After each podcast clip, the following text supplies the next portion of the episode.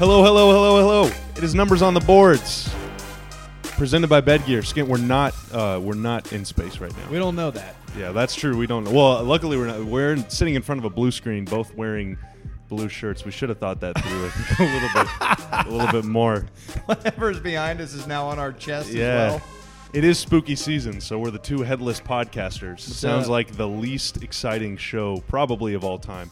Uh, but if you're listening on iTunes, then you don't know any of this stuff, so no. This is probably just very exciting for you. Yep. Uh, it is Numbers on the Boards, episode sixty-seven of this fantastic podcast, Skin. Cool. Of course, presented by Bed Gear, the official sleep system partner of your red-hot Dallas Mavericks. What's up? It's two and one, two times in a row. And like we said last episode, man, you win two out of every three games, you're going to be pretty good. And uh, my goodness, if you've been pulling up power rankings, C B S, N B A, E S P N, uh, your own heart, you know, the Mavs are like top ten, top twelve team in the N B A right now. How about that? I think people are coming around to some of the things that you and I were excited about, a lot of the people that work for the Mavs that were excited about, and to actually see it manifest itself out on the court is good. If you look at the two losses, the Portland loss was obviously controversial with the, the call at the end of the game, and the Laker game was even more controversial.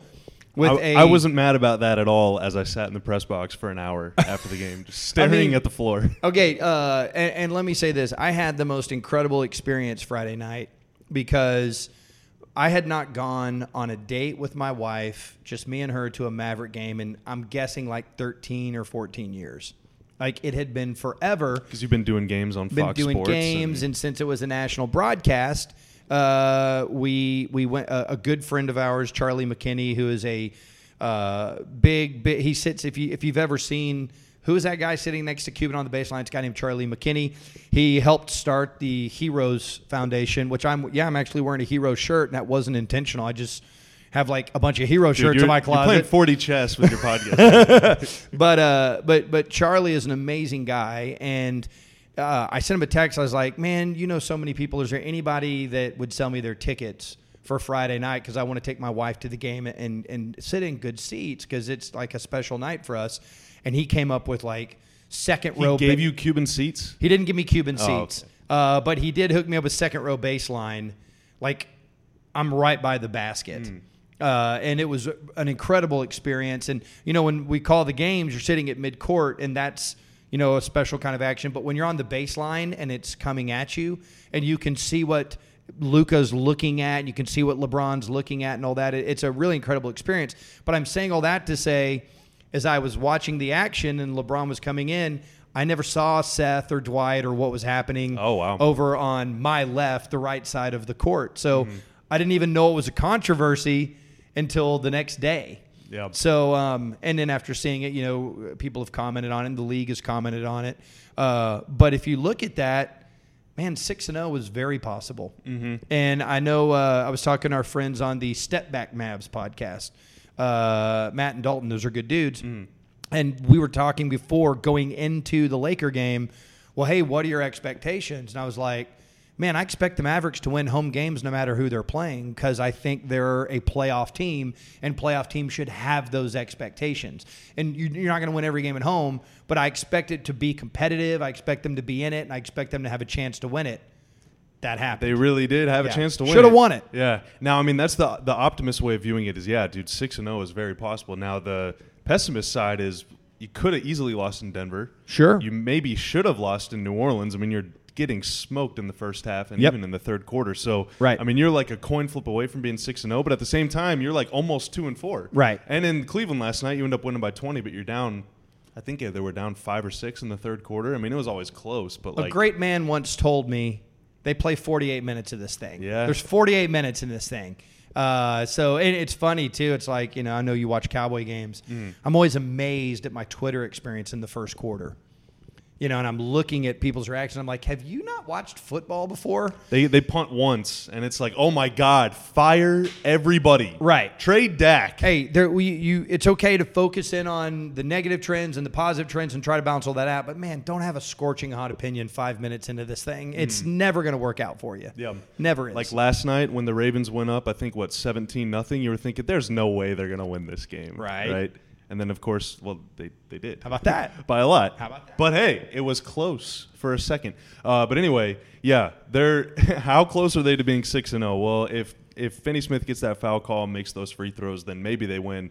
Uh, the Mavericks were winning for forty-seven minutes and fifty-nine seconds against the Lakers, so that definitely could have been right. a win too. But, uh, I mean, even still, the early returns, four and two with two tough losses against yes. one team that may go to the finals, and one team that's coming off a conference finals appearance. Mm-hmm. Uh, surprisingly, the Blazers only three and three. Right. Uh, but they have played a road-heavy early schedule. But either way, I mean, that's like that's a, as great a start as I think anyone could have hoped for. Like, I forget where I saw. Maybe it was on the T V broadcast last night with Seth and Dana. But what, the Mavs are, what, third in the Western Conference, tied with all the four and two teams. Yeah. Good place to be. Yeah, yeah. It's early, very, but good, very place, good place to be. to be. Yeah. So we don't need to talk about last night too much because Kay. it was just one game. Mm-hmm. And uh, as you know, in the N B A, one game is almost irrelevant yep. the day after it's played, unless Dwight Howard fouled you. Right. Uh, but the Mavs win one thirty-one to one eleven in Cleveland, giving them their first three and oh start on the road since twenty ten. Awesome. Uh, very good stat right there. They scored one hundred thirty points in regulation, just the third time in four years. And then also they had their third forty-point quarter of the season. Last year, I think they had six for the whole year. Yeah. This year, they have three in six games. Have you, so have you, haven't you, haven't you enjoyed all the different combinations and ways in which they've scored early on? Yeah. I mean, what if I had told you, bro, and before we even reach game ten, you're going to get some awesome Porzingis with Boban minutes together. Dude. And you're going to love the way the offense looks, Boban the way the was defense plus looks. twenty-five. He was so good. And he played like, what, twelve minutes or something? Yeah, it was outrageous. It was unbelievable. And, uh, and uh, you know, Kevin Love said some great things about it after the game. But, you know, if you put yourself in a position to do things, you know, if you if you put if you you read the floor right and you put yourself in that position, Luka gone. Find you. Yeah. He gonna find you, and all you got to do is finish. Absolutely. Uh, do you want to talk about Luka? I'm can always we, ready can we please to talk, talk about, about Luka? Kid uh, Magic. Okay, so you've probably seen the graphics. You've probably seen the uh, the skiddly do uh, with the razzmatazz and the hop in there too. You've seen it all. twenty-nine points, fifteen assists, fourteen rebounds. Uh, he's the first Mav with back-to-back fifteen assist games since Jason Kidd. He's God. the youngest person ever to have fifteen, two straight. Uh, he, two games in a row, put up a stat line that only seven other players have ever put together, uh-huh. and only one of them has done it two games in a row. That's Oscar Robertson. Uh, so he was good. Yeah, yeah. Big O, pretty good. Uh, so Luka this year, his per one hundred possession stats. The reason we do that is because every team plays uh, at a different pace. So you right. normalize it for pace, you normalize it for minutes, you normalize it for games, all that stuff. Per one hundred possessions is pure production. What are you giving me uh, per time that your team has the ball?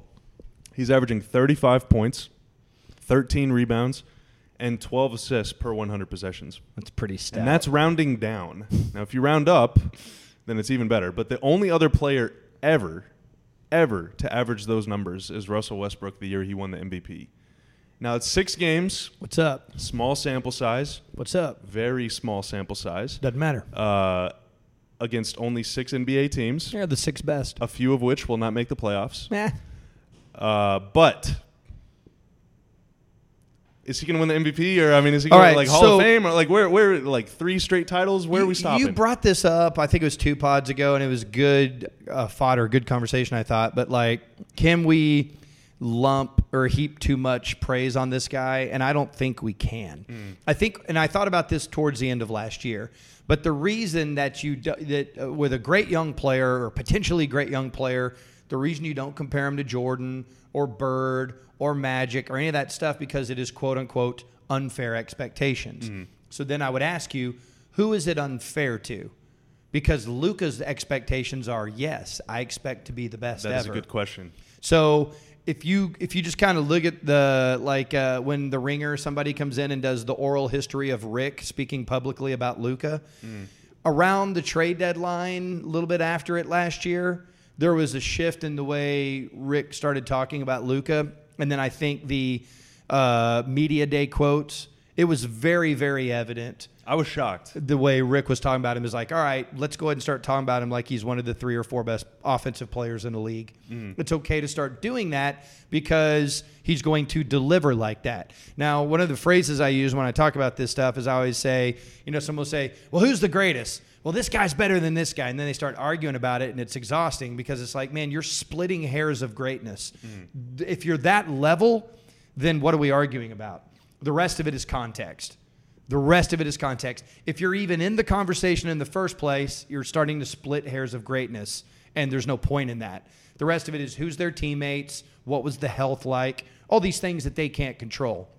And so who's at the very top? You have the young top, and then you have the veteran top, right? Mm-hmm. In other words, a G M isn't going to take LeBron right now because LeBron's thirty-four, thirty-five with all those you know, miles. He's the eleventh oldest player in the N B A. LeBron is? Yeah. That's insane. And yeah. I bet he's played the most minutes, or at least oh, by top far. three. By far. Uh, so a G M's not going to take the older guy.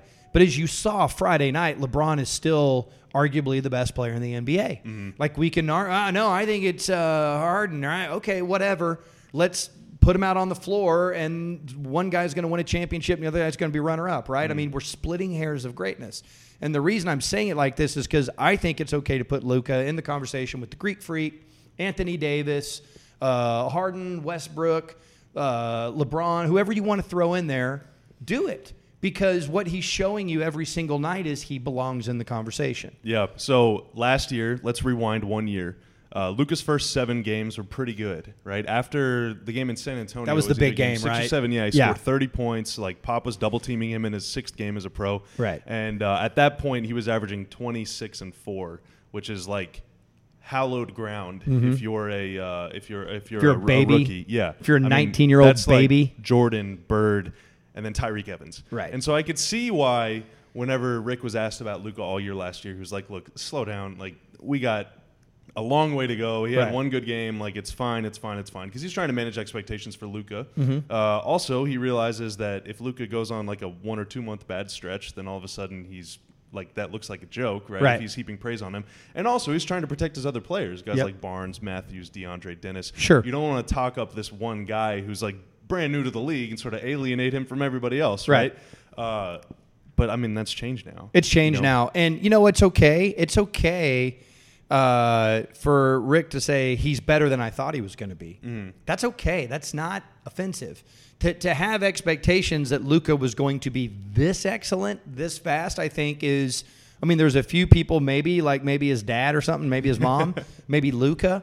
But the level at which he's playing at far exceeds what anybody's realistic expectations for anybody could or should have been. Yeah, I mean, to put it kind of in context, now off the top of my head, I don't know LeBron's career numbers like I do Dirk's, for example. Mm-hmm. But it took LeBron like three or four years to put up this type of production. And now he right. came up in a different era, fewer possessions, slower pace, generally less offense, fewer threes and all this stuff. So Luka is kind of, he's benefiting from the way that the game has changed, right, in the last five, ten years. But there's no debating. I mean, you put him on the floor with guys who can shoot and, more importantly, guys who know how to play. Right. Right? It's not just what what are you good at. It is, do you know where to be? Yeah, we'll right? get to... Do you know we'll, how to get open? Do you know how to roll? Do you know how, how to play at different speeds? All these things.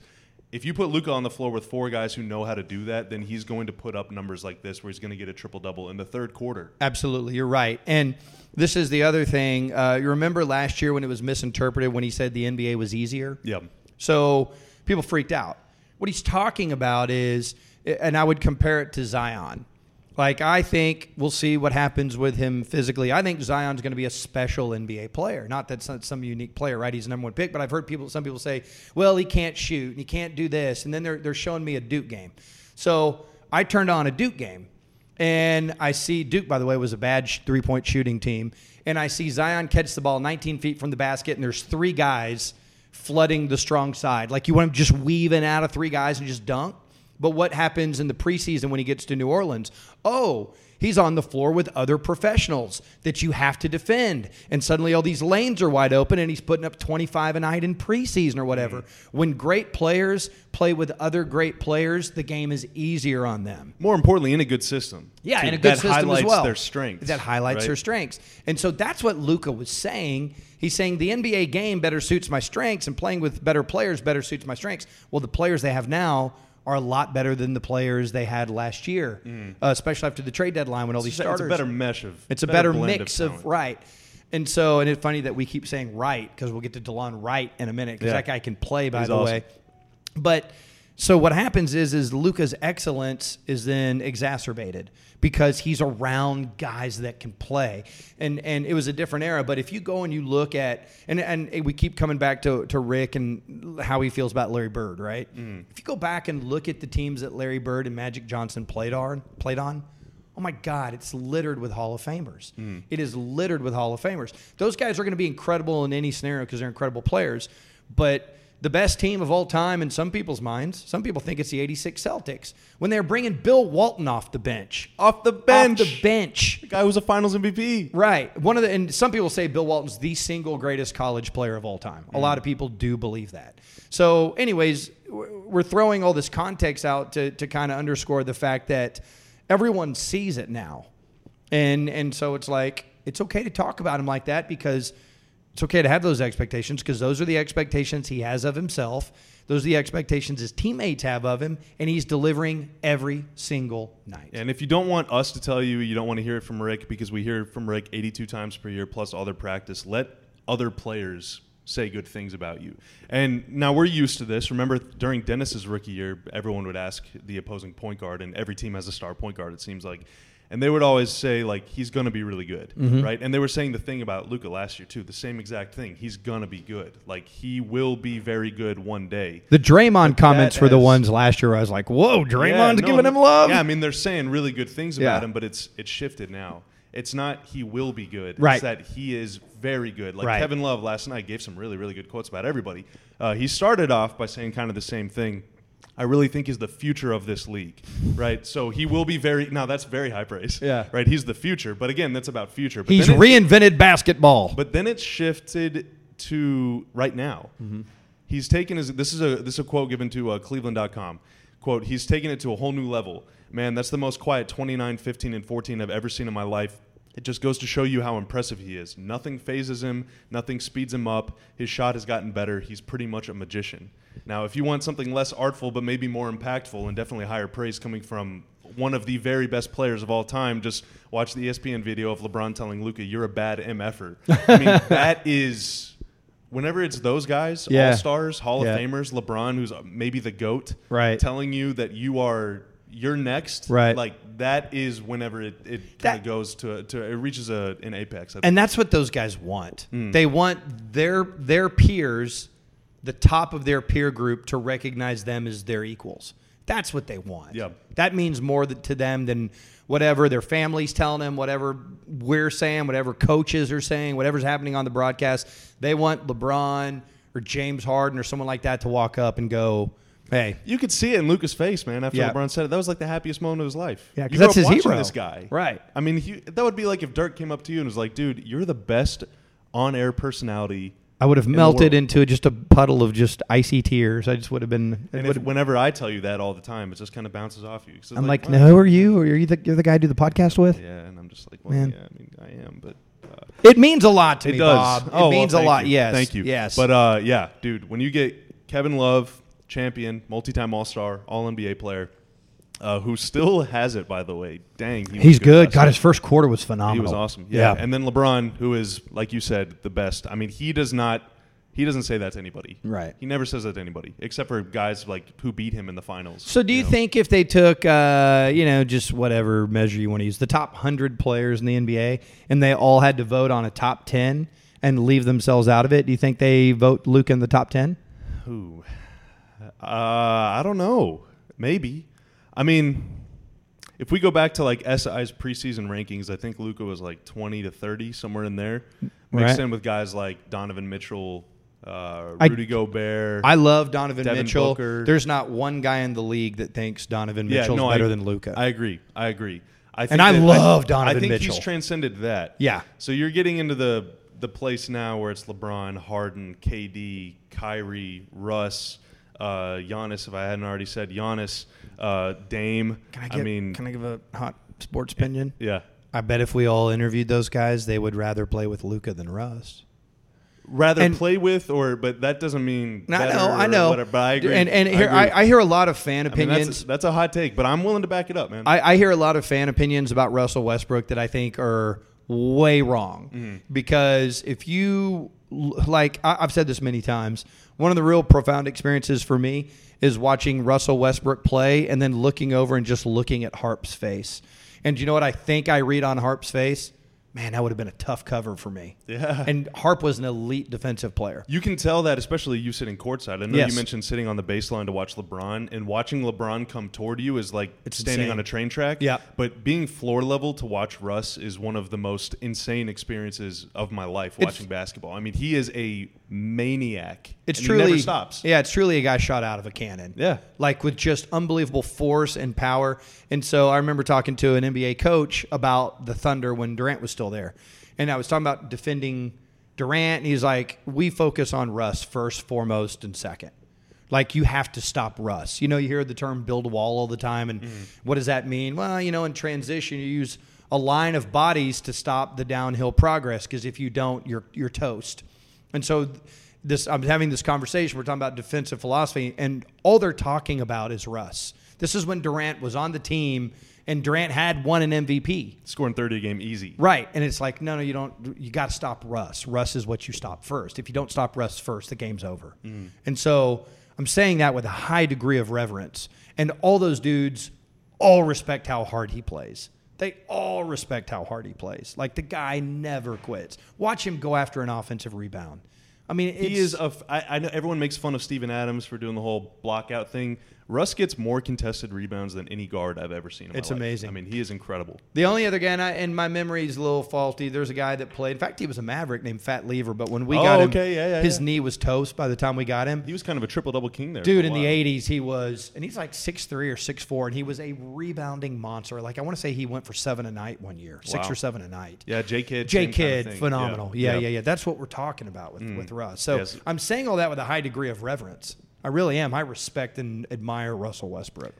But, but Luka's better. On? What's going on with Houston right Luka's, now? Have you, have you seen Rockets? They were down last night at the end of the first quarter in Miami, forty-six to fourteen. I heard they contracted the franchise at halftime. Are the Rockets still a team? So they're three and three. They kind of have a little bit of a friendly schedule coming up too. So uh, we'll see what it's what it's like for them. But yeah, I mean, right now, if you're painting the playoff picture, the Mavs are I think third or fourth or something in there.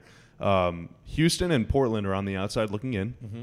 And I think everybody, uh, I mean, like teams like Sacramento, Memphis, um, I believe the Warriors are in there, and mm-hmm. New Orleans, I think. Warriors Once Zion problems. went down, once Steph went down, it's like, yeah. all right, you know, they, they they might not make the playoffs, or it's right. going to be tough sledding for them. But right now, the two teams on the outside that I think are going to find their way in are Portland and Houston, uh-huh. which means two teams fall out. Now, Phoenix, I think, is a candidate for that.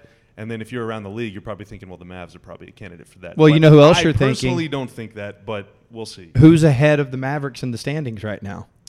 Did you have Minnesota making the playoffs? Oh, no, no. I didn't even They've think lost about one that. game, I think. Yeah, yeah, yeah. They they beat the Wizards by twenty-seven, I think, without Car- Karl-Anthony Towns, by the way, is just dancing. Oh, and Wiggins has had some really phenomenal yeah, games. Yeah, Wiggins had, but um, Towns is like – Luka's entered the M V P conversation, so is Towns. Yeah, absolutely. And, and you could see that coming from the time he was a rookie. Towns he was is so incredible. good. Incredible. He was so good. To think that Towns and Devin Booker played on the same college team, and Booker came off the bench, and Towns only played twenty minutes a game is like they still almost won the championship and went undefeated. But it's Dude. like how how do you do that? Well, what about this? Boogie, Eric Bledsoe, and John Wall were on a team that didn't make the Final Four. Yeah, yeah. Didn't make the Final Four. But dude. Towns, Booker. Mm-hmm. You had Booker coming off the bench for the Harrison brothers and Trey Lyles. Like, and and, Bu- and Booker was cl- was a late bloomer, but well, that even he was real young. Like yeah. Booker was younger he was like than everybody seventeen else. Yeah, yeah, yeah. So it's kind of hard to say he was a late bloomer when he's still just a baby, right? Was yeah. he twenty-two or twenty-one or whatever? He yeah, is? something like that. Something like that. By the way, do you know Luka is? Uh, I wish I had those age rankings. I had some fun with that stuff, but there's like several rookies that are older than Luka right now, and it's like.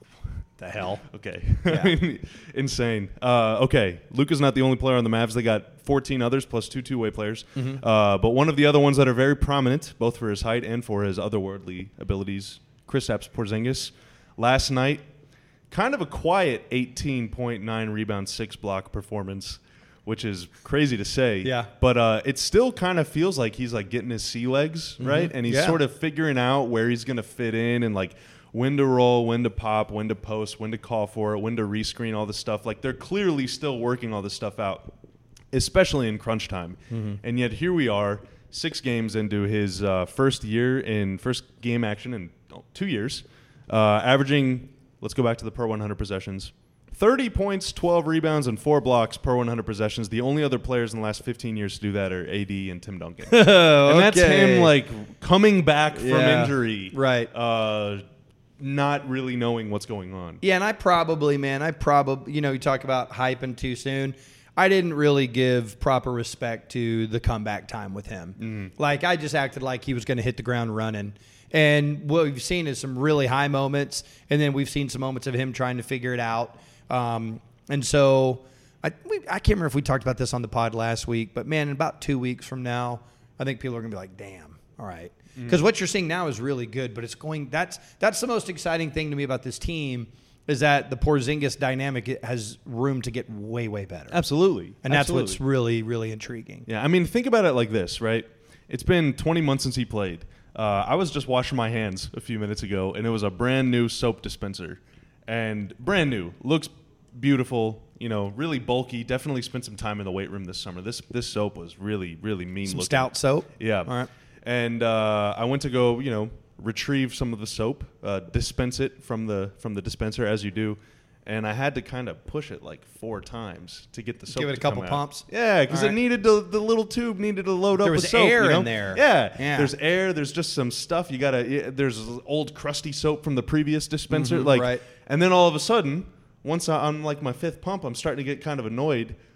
Just the most beautiful, oh. uh, uh, flowing sort of uh, soap just came cascading right out of that dispenser. And it was it was lovely, and my hands are so clean, and they smell so refreshing right now. I just want to smell your own hand. Do this wow, this is happening on video. I want to know that you. I hope so. Okay, um, I didn't anticipate that metaphor, but I think it's great. yeah. Thank you. And Thank you. I think this is uh, an inside look into the attention to detail that this man pays to every facet of life. Yep. To be able to see the special layers of nuance in something as banal as putting soap in your hands, I think you're seeing the magic of Bob. Mm. This is the magic of you, Thank you. That you would notice all these details and then work it into the basketball world. Yep. And I appreciate that about you. Thank, Thank you. you for I, sharing. I, re- I really do appreciate that. Um, but back to the main point. Yep. Uh, soap, just kidding. Uh-huh. Uh, K P. Yep. He's like... Fourth quarter of the Lakers game, for example, there was a real hot take argument going on between some local media members on uh, the internet. Guys that cover football? Yeah. Yeah. After that game saying, man, he kind of disappeared tonight, didn't he? And sure, I don't know what his stat line was in the fourth quarter, but it wasn't very good. I know that. He missed some shots. I think he had a turnover, whatever, mm-hmm. whatever. Uh, someone said, yeah, you know, A D covers K P, but K P is ducking guarding A D. Clearly not a tough player, all that stuff. Sure, get your takes out while you can. Right. Because, but, by the way, there's just all these guys that do a good job of covering Anthony Davis. I mean, yeah, yeah, there's so sure. many of them in the league. For sure. Yeah, no, it's awesome. At least fifty guys that can shut him down. Yeah, yeah, absolutely. By the, um, and, by the way, just to underscore your point, LeBron had the most ridiculous stat line ever, and I left that game going, God, Anthony Davis is unguardable. Yeah, dude, isn't he unguardable? He's unguardable. I mean, Dwight Powell, like – Dwight on film is going to look silly because A D scored on him like eight times in a row. Mm-hmm. But he's hitting fadeaways. He's hitting hook shots, runners, like fifteen-foot fifteen yeah. foot jumpers that you you have to live with right now. You can't double-team him. You nope. get killed for a three. But anyway, uh, yeah, that one game, that one five-minute stretch, K P wasn't very good.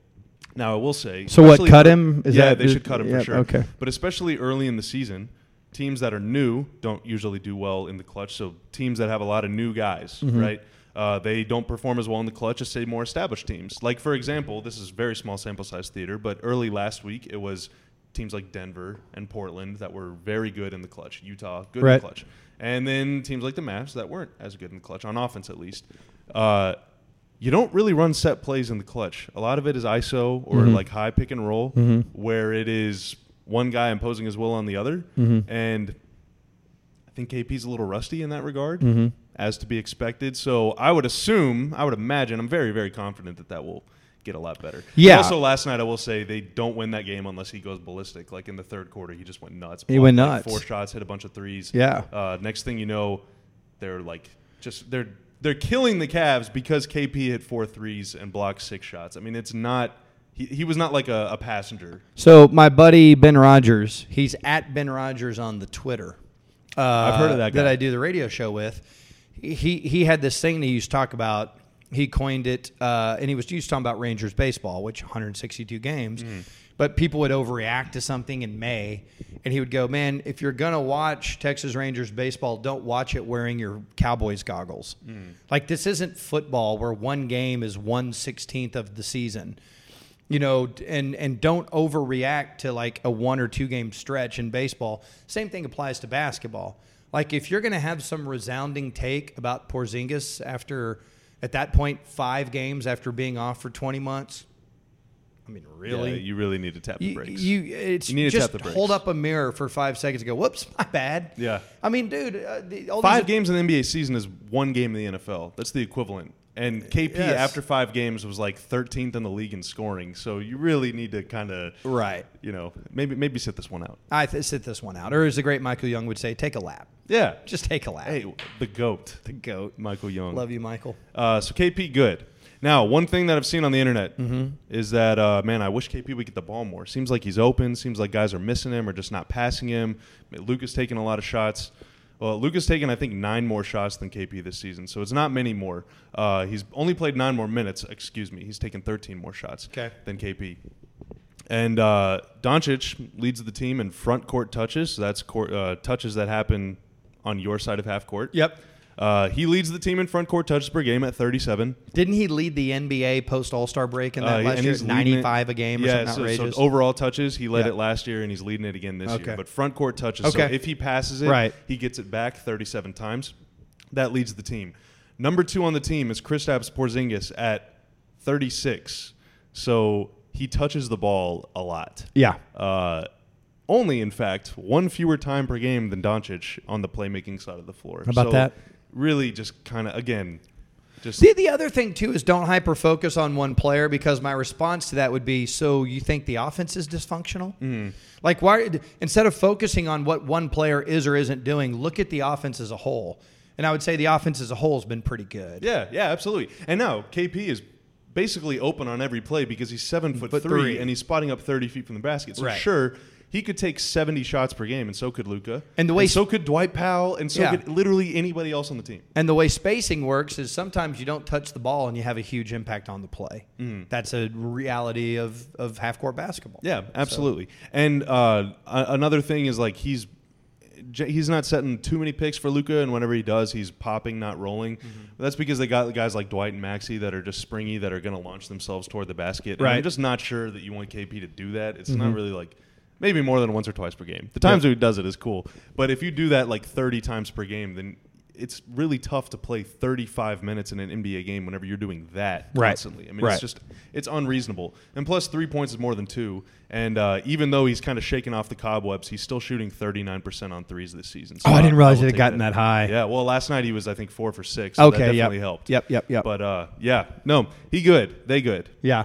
I think my expectations going into the year was, man, if he hits forty percent of his threes, Lord have mercy. Mm. It's just going to be awesome. Yeah. Uh, we so probably we should probably talk about how great. And so I've I've loved Seth starting these games, mm. and I love Seth's impact on the floor, and they're still, you know, feeling out all these different combinations and things, and it's situational. And I mean, last night Cleveland rolled out a small backcourt, so we rolled out Jalen and Seth. Mm. Um But I, I I love the way the you mentioned it earlier. You said balance or mesh, the way these guys' skill sets, you know, mesh with one another. I, I'm just so optimistic about where the thing's going. Yeah, yeah, absolutely. Seth is hitting forty-two percent of his threes. It's pretty good. I mean, that's what he does for his career. Pretty good. Like that's, and I, I think one thing that kind of I think he spent more time on the ball whenever he was here the first time, right? Uh, twenty sixteen seventeen, he was kind of their point guard for like mm-hmm. a lot of the season. This year, obviously, not so much. But one thing that really stands out to me, if you if you just like watch him whenever he's on the floor, which I know is tough to do because you always want to watch Luka and right, all those guys. Right. But if you just stare at Seth, he never just like stands still. Mm-hmm. He'll move, even if it's just one or two steps. He moves just enough to create a passing lane or mm-hmm. to like maybe his defender kind of turns their head a bit, and so he takes like a hop to the right, so whenever he looks back, he's not there anymore. Right. I mean, he's so good at getting himself open without having to do like – what his brother does, which is run off thirty screens. And now Steph can do that too, and him running off those screens obviously creates chaos. But Seth, while Luka's doing his dance on one side of the floor, is so good at just finding little tiny cracks and getting wide open. And then obviously once he catches the ball, he's money. Yeah, you don't want to overdo it because you do have this spacing element. One of the things they teach you off the ball is to constantly try to create those angles to where you know that the person with the ball can actually see you. Uh, your sight line, right? Mm-hmm. And you know that if you can see them and make eye contact with them, they obviously have the ability to see you. And so there's things like the bailout spot, which a guy will just throw to, trusting that you've made the right decision. But what you're talking about with what Seth is doing is constantly recreating that angle as the action happens so that, I mean, we've talked about this. Luka gonna find you. Yeah, absolutely. Luka gonna find you. Mm. And if he's constantly moving, right? So either his defender will be looking at Luka, which means st- uh, Seth's like one or two steps will get him wide open, or his defender will learn after Seth has made like three threes in a row. Man, I got to start paying attention to him. Right. And then all of a sudden, that's one fewer defender for Luka to have to worry about. Yep. And then that means that whenever Dwight is rolling to the rim, instead of getting tagged by a six five guy, he's just got a plain alley, yep. and Luka can just hit him with the lob. I mean, all of this stuff has sort of like repercussions, I guess, to bring it back to football, which basketball and football have almost nothing in common. But once you do one thing once, then N B A coaches and their players are smart enough to realize, like, to recalibrate and kind of make sure it doesn't happen again. Mm-hmm. But in, in the N B A, especially the guy that we'll get to in a minute, he's got so many counters for everything, where if you start paying attention too much to Seth, you're going to give up something else. Well, if you give up something else, then Seth's going to burn you again. I mean, they have so many sort of like um, – Plan Bs, mm-hmm. I guess, on every single play. Yeah. And it helps that the guy that has the ball can average thirty points per game, too. Right, I mean, it's right. just, it's all so, it's beautiful. It's a beautiful thing. I do want to, one concept between football and basketball that are very identical is you try to get dynamic, I'll just say athletes, right? Mm-hmm. Try to get dynamic playmakers in space. You do it in basketball constantly. You try to create space for that player to operate. And then in football, if you have Kamara, how can I put him out there in space to where he can operate and use his dynamicism to his advantage? Mm. Uh, so even though the sports are wildly different, that is a concept that you see, right? Hey, I've got this incredible dynamic playmaker in Luka. How can I get it to where there's a player on him that's a bad matchup, because then he's going to have all this space to operate? Mm. So I, I like those. I think those are similar concepts. You have a lot of options. You can set, you can use a screen uh, from either the seven foot three three point shooter or for the six foot ten rim runner, or you can just let Luka go one on one. I mean, they have so many options. All the options. So many options. So many rooms for activities. Other guys that have absolutely. Other guys that have kind of filled in the cracks. Dorian Finney-Smith, right? We hear Rick always talk about N B A skills. What is your N B A skill? What mm-hmm. can you do that is better than like everybody else, right? Or that is at least can get you into the league. You only need to do one or two things really well in this league, right? We know Dorian defends guys really well one-on-one, but he's also a very good offensive rebounder mm-hmm. to the tune of tenth most in the entire league. So is that right? Yeah. So he leads the team two point seven offensive rebounds per game. Uh, is creating a lot of second chances. The Mavs in general really are. It's Dorian, Boban, K P's getting some. Dwight Powell always gets some. Maxi, mm-hmm. uh, Delon Wright. I don't know if he gets credited for these, but there's been a few times this season where the other guy will get the rebound and Wright will just poke it out of his hands. Mm-hmm. Uh, they're so good at creating second chances for themselves, and if you give them second chances, they're going to score. Yeah. Uh, so that's one thing that's really stood out to me too. And then also, uh, here's your small sample size theater. Hmm. Tim Hardaway, seven of eleven on wide open threes this year. All right. But he's only three of twenty-two on all others. So well, it take the open reason, ones. Yeah, yeah. So it stands to reason that he probably won't shoot seventy percent on wide open threes, but he also isn't going to continue shooting like eleven percent on the ones where he's being lightly guarded. So I think it'll kind of even out. Yeah. But uh, that's really stood out to me. And then uh, Boban is second on the team in plus minus. He's plus thirty-four for the season in just twenty-six minutes. So, so I think bad. I think Tim Hardaway Junior had a dad that could give him really good advice about the N B A. Mm-hmm. But I'd like for my dad to give Tim Hardaway Junior the advice he gave to me. I think I was like twelve. I'm talking to my dad and I'm like, and he coached, and I was like, all right, so what's one of the things I can do to free myself up for a shot when I got the ball? And he goes, well, just pass it.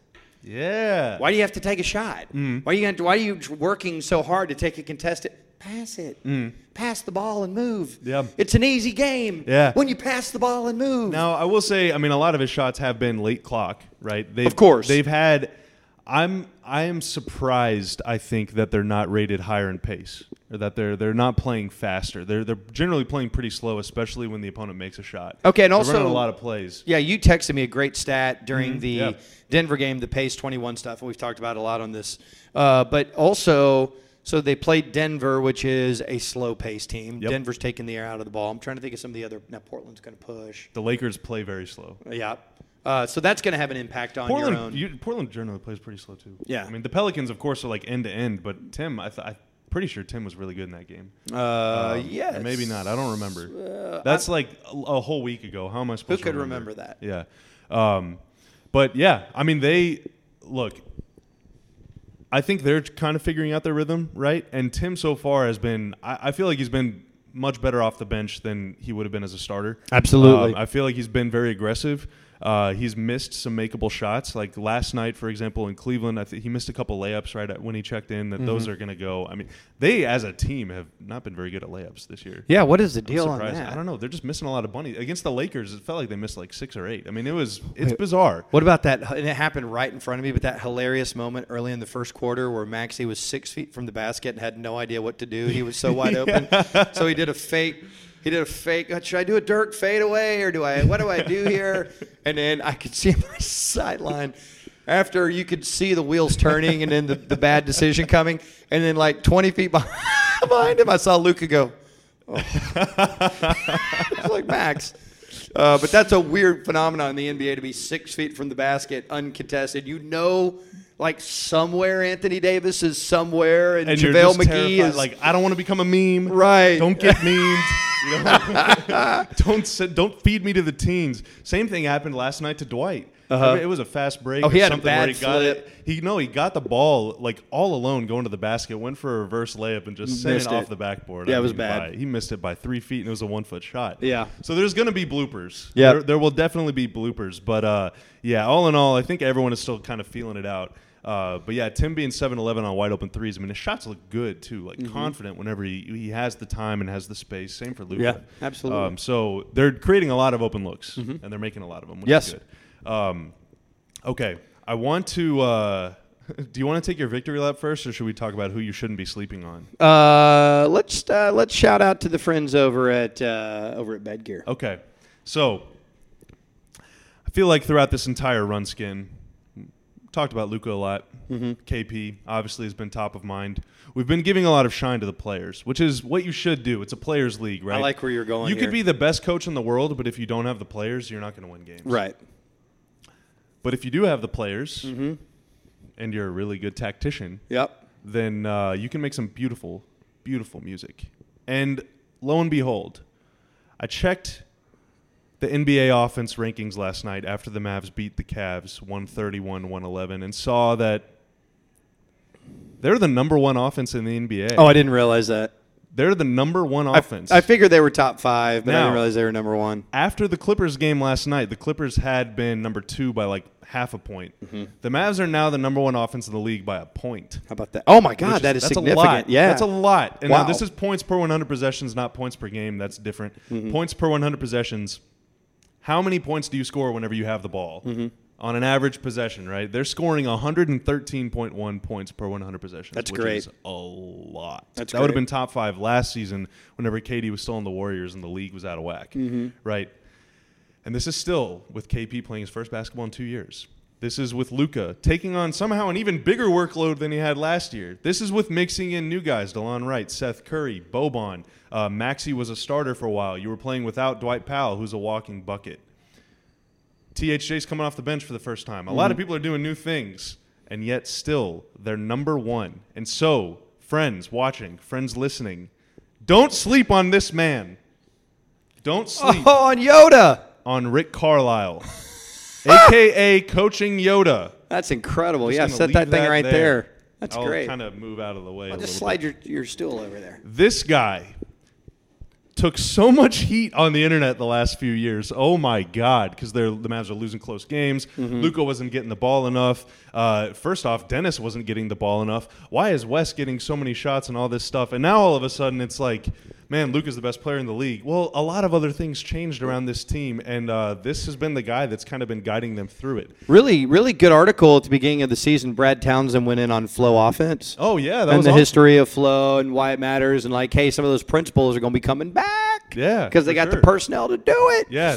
This is this is Rick's dream offensive system, basically, that we're seeing. Do you right know now. what is uh, what is a misnomer about Rick Carlisle that people just they, they think that this is the case, but it's not. It's a, a fake truism, a yeah. falsism. Is that he's inflexible. Ooh. And he's going to, not with not like from a yoga standpoint, but from a philosophy standpoint. Or from a Yoda standpoint. So when he got here, this was like they had Josh Howard and Jay Kidd and all this stuff. And he in training camp is like, well, I'm, we're going to run a bunch of Princeton stuff, which mm-hmm. is motion offense, a lot of high post passing and stuff. And then he's like, I don't have the guys for this. So they just like reverse field mid uh, preseason. And it's like, you know, you have some philosophies and things you want to do, but if you can't do them, he's got a million tricks in the bag. Mm. And so when you have a full complement of guys, then you can like utilize all the tricks. Boy, he's that's been, that's great. He's been so flexible. I mean, let's go back to the last year they, they made the playoffs, twenty fifteen sixteen. He's rolling in this season with Dirk at age, I think, thirty-eight. Mm-hmm. Zaza Pachulia was your starting center, and then you had D. Will, who was clearly kind of toward the end of his career. He right. played one season after that one uh, as your starting point guard. I'm just going to slide over. I, think that's I a good love call. seeing myself on the monitor over there, and uh, I know I'm hidden.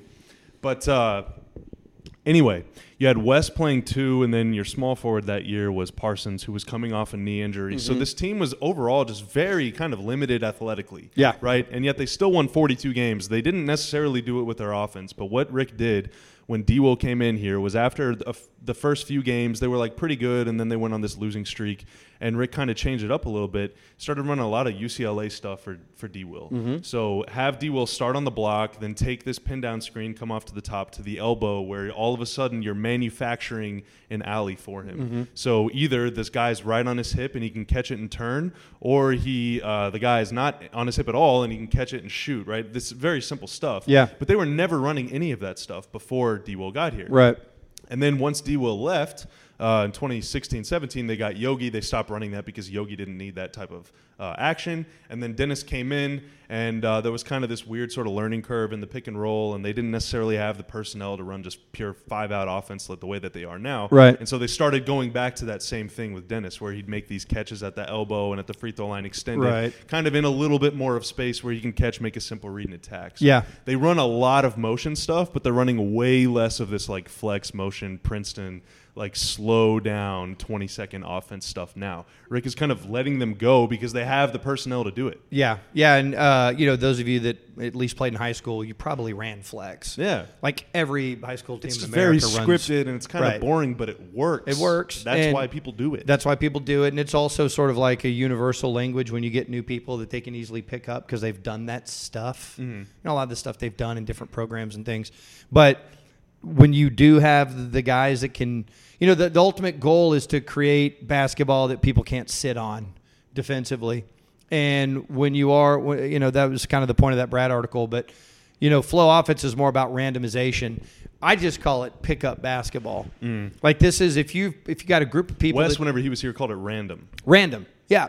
If you play with a group of people that you've played with forever and you know what they all do, it's so easy to play with them. Mm-hmm. Like when you're playing with your friends that you've played with for twenty years and you know what they do, you you know, you instinctively know what works and what's not going to work. And, and it's, it's, I just call it pickup basketball. You're mm-hmm. playing pickup basketball, and so you're not out there and everything's not scripted. You make reads, and it's about eye contact and, you know, doing these actions. Anticipation. At, anticipation. And playing for ten years together, right? But they've only played for six games together, so there will be some ugly, ugly possessions. And yeah, like, of course. Let, let me tell you, they have played some really nasty possessions so far. But the end of the year yeah. will be different. Well, and for every one bad possession, clearly so far they've had like ten good ones right. to be the number one offense in the league. And right. this is competing with the Clippers, who like blew the doors off of everybody for the first three or four games.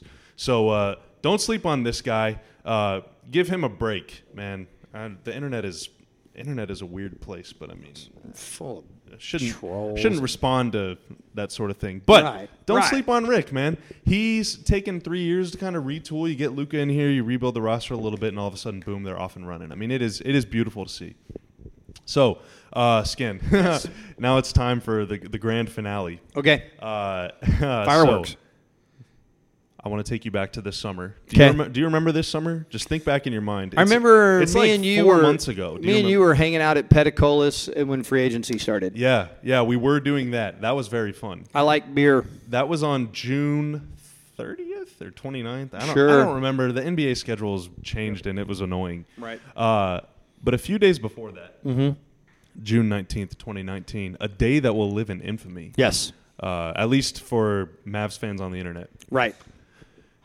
I don't think that we can put this up on the blue screen behind us because Kay. we would we would disappear, except for my very pale arms. Pasty arms. And uh, pasty arms dot com is a terrible website. Your pale arms, although yeah. slightly more tan. Yeah, just a little bit. Arms. Just make sure you don't pull up your sleeves because uh, that's right. Yeah, it's a golf course tan. Uh, so you tweeted, Skin. Mm-hmm. Uh oh. Now this is not a trial.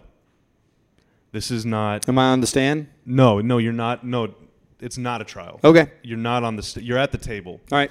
Um, you don't need to defend yourself. Okay.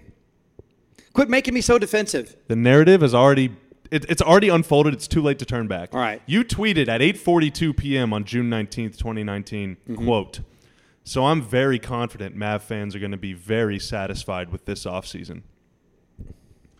Little did you know – that would be the last thing you ever tweeted. Did I die that in your night? Entire life. Did I get eviscerated that night? Because when the moratorium was lifted mm-hmm. on July sixth, mm-hmm. and the Mavs didn't have Kawhi, mm-hmm. they didn't find a way to trade for Giannis. Right. They didn't have who else was free? Kemba. Kemba. Kemba. Right. Uh, was Anthony? Who Davis had his there? mindset on going to one place? Yes. Uh, Anthony Davis, who was trade. traded on draft night, but they didn't get they didn't get him. They didn't trade for Anthony um, Davis. They didn't bring M J out of retirement and no. add him onto the roster. They anyway, sure all of this is happening on July sixth. It's a tough, tough day for you. Mm-hmm. Uh, your mentions were a firestorm. Boy, a lot of strong, instant opinions. You had people saying, quote, "Free agency twenty nineteen is a massive loss."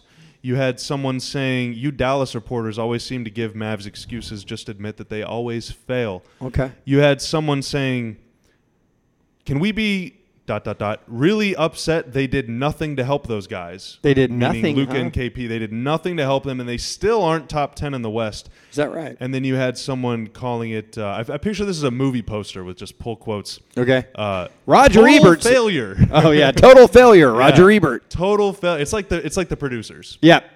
Now,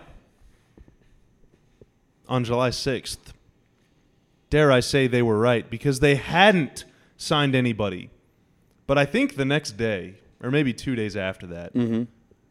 they got a guy named Delon Wright. They did. Who, six games into the season, mm-hmm. so this will certainly hold form. It will remain this way for the end of, until the end of time. It's a huge sample size. Six games into the season, Delon Wright's Skin is number one in the N B A in offensive rating. We signed the number one player of all he time. He is the best player in the N B A. Yes. Number one. Incredible. So, Skin. Yes. This is your chance because it might not be the same tomorrow. Uh, dunk on all of the haters right now. Go. Here's the ball. Okay. Thank you. Uh, here's what I would like to say. Haters. Come on inside, man. Come on. Get in here where the love is, where the good vibes are, where the positivity is. I can feel it. You don't have to have an automatic horrible reaction where you're eating a poop sandwich because – it didn't go your way the second that you – because sometimes you can go – you can kind of step back and, like, kind of get outside yourself and look at the whole picture and go, oh, wait a minute. I'm being hypercritical of the guy that delivered Dirk and Steve Nash on the same day. Oh, wait a minute. I'm being critical of the guy that, when two thousand six worked against us, totally reconfigured the team and got us back to a championship in two thousand eleven. Oh, wait a minute. I'm the guy – He's the guy, rather, not me. I didn't do crap. No, you did. He's the guy that, even though they had the fifth pick in the draft, turned it into Luka Doncic, and then like nine months later got Kristaps Porzingis. Not bad. So why do you want to spend so much time having instant horrible opinions about someone who has consistently delivered you gold? And this is the guy, which it's on record, wanted to draft Giannis, but was overruled. It happens. Every every team has those things that happen. So why, why, why, why would you immediately have a negative reaction about the team that he's put together? It makes no sense. It's okay if you want to, like, you know, drink your bitter coffee and go full Stephen A. at all times. I don't want to be around it. Please do it somewhere else. But why, you're going, why's coffee got to be part of this? I don't know. You're going to be wrong more often than you're going to be right if you just go to hate land and just start spitting trash because you didn't get Kawhi. The Lakers didn't get Kawhi. Should they contract the franchise? Toronto, should they fold since Kawhi left? Guess what? One team got Kawhi. But what the Mavericks did was they added guys who, by the way, it was a plan. They added guys that they thought would work, and we're six games in, and they're all working on very affordable contracts. Uh, my favorite part was Monday night when everyone goes, the Mavs aren't doing anything. And then nothing happened in the N B A until Danny Green went to the Lakers, which we talked about that on. Dude, Danny Green chose to play with LeBron and Anthony Davis. Why are you going to be mad about that? Yeah. And he got good money to do it. He got great money to do it. So why? But do you want to know why he got great money? Because they didn't get the first guy that they wanted. They're right. So was it a failure? No. They got a guy that hit a very important shot Friday night. And the Mavericks didn't get Kawhi, but they got Seth Curry. It's been great. They got Delon Wright. It's been great. They Boban. Resigned. They got Boban. They they and all of these are great deals. And then they re-signed very important guys like Dorian and Max to great deals. The way that this team is being built has been awesome. And if you're all butthurt because you didn't get Kawhi, I don't know what to tell you, man. I don't know how to help you. I, I, I think you need to I think you need to do something else. I really do. I don't think you're cut out well, for this. Well, still listen to the show or watch the show on YouTube. I don't even care. No, I just, no, I don't, no, no, please do. I worry that you're not cut out for this. Mm-hmm. I really do. You're you're too emotional. You're too high-strung. You don't have enough. You can create good things to make yourself feel better. You don't have to instantly be a toxic jerk. You don't have to. That's a decision that you're making to do that. Don't make that decision because you're not going to get to enjoy all the other stuff. Like this four and two team right now. Oh, my God. That should be six and oh, that hadn't even scratched the surface of how good they're going to be, that still has flexibility to add guys and make other moves. It's a great position to be in. It's the number one offense in the N B A. So why were you so hateful and upset on June thirtieth or whatever? What are you doing? They weren't even going to play games for another four months. Like, why, why rush out with that opinion? When if you look at the track record, the track record's been awesome. So why do you want to doubt the track record and be a hateful troll guy? I wasn't even hateful to you, and I almost feel like I owe you an apology after that beautiful, beautiful discussion. Yes. That wasn't a rant. No, I don't think so. Plea. Plea. I'm plea. Urge. I'm urging you. Urge. Just be happy. Enjoy it. Enjoy it. This is fun. Enjoy it. Now, if basketball, if watching this makes you that upset, you should find another hobby. It's really not worth it. I love basketball, Genuinely. But I don't want I don't want to recommend it to someone who can't enjoy it, that's mad and angry all the time. Yeah. I mean, truthfully, it is not worth doing something no. that makes you upset. You're Especially, missing. This is optional. This yeah. is pure entertainment. There are so many options. Pure entertainment. There are so many options. There's like five thousand channels. Yeah. Now, eighty-two times per year, my T V is tuned in to Fox Sports Southwest. Yes. Or to, I guess, E S P N. So eighty-one game, times yeah. per year. Yeah, yeah. It's tuned in to Fox Sports T N T Southwest because I enjoy then. basketball. I do too. I enjoy watching Luka. If you had to make a uh, an enjoyability uh, index or whatever, Luka would probably be the most enjoyable player to watch play basketball in the N B A. It's it's up there. He's up there. There is, I don't know, maybe LeBron because LeBron is awesome. Maybe right. Steph. Right. Everybody loves Steph. Right.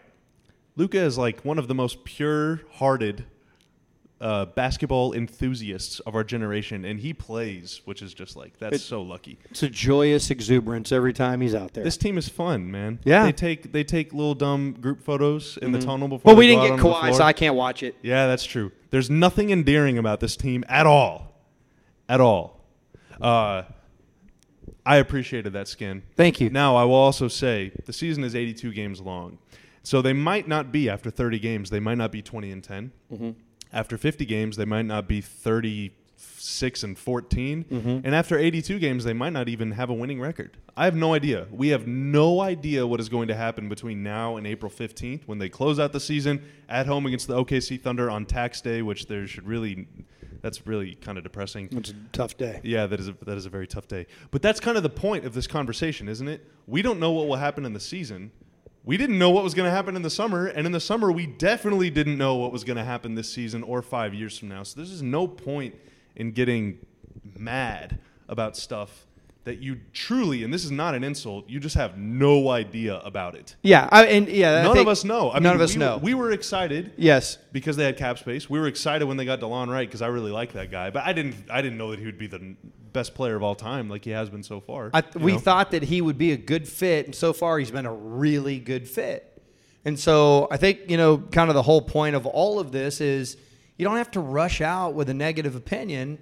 Like, put some trust in the people that have given you all this great basketball. Mm. And even if you don't, even if you're skeptical, why are you going to be so mean about it? Right. It's, it's not a big deal. It's not a big deal. Right. First, I promise you, it is not a big deal. And Skin's optimism is not a big deal. I mean, it's a big deal to me. I love it. Thank you. I think it's great. Yep, yep. Uh, it fuels this show for sure. Yes.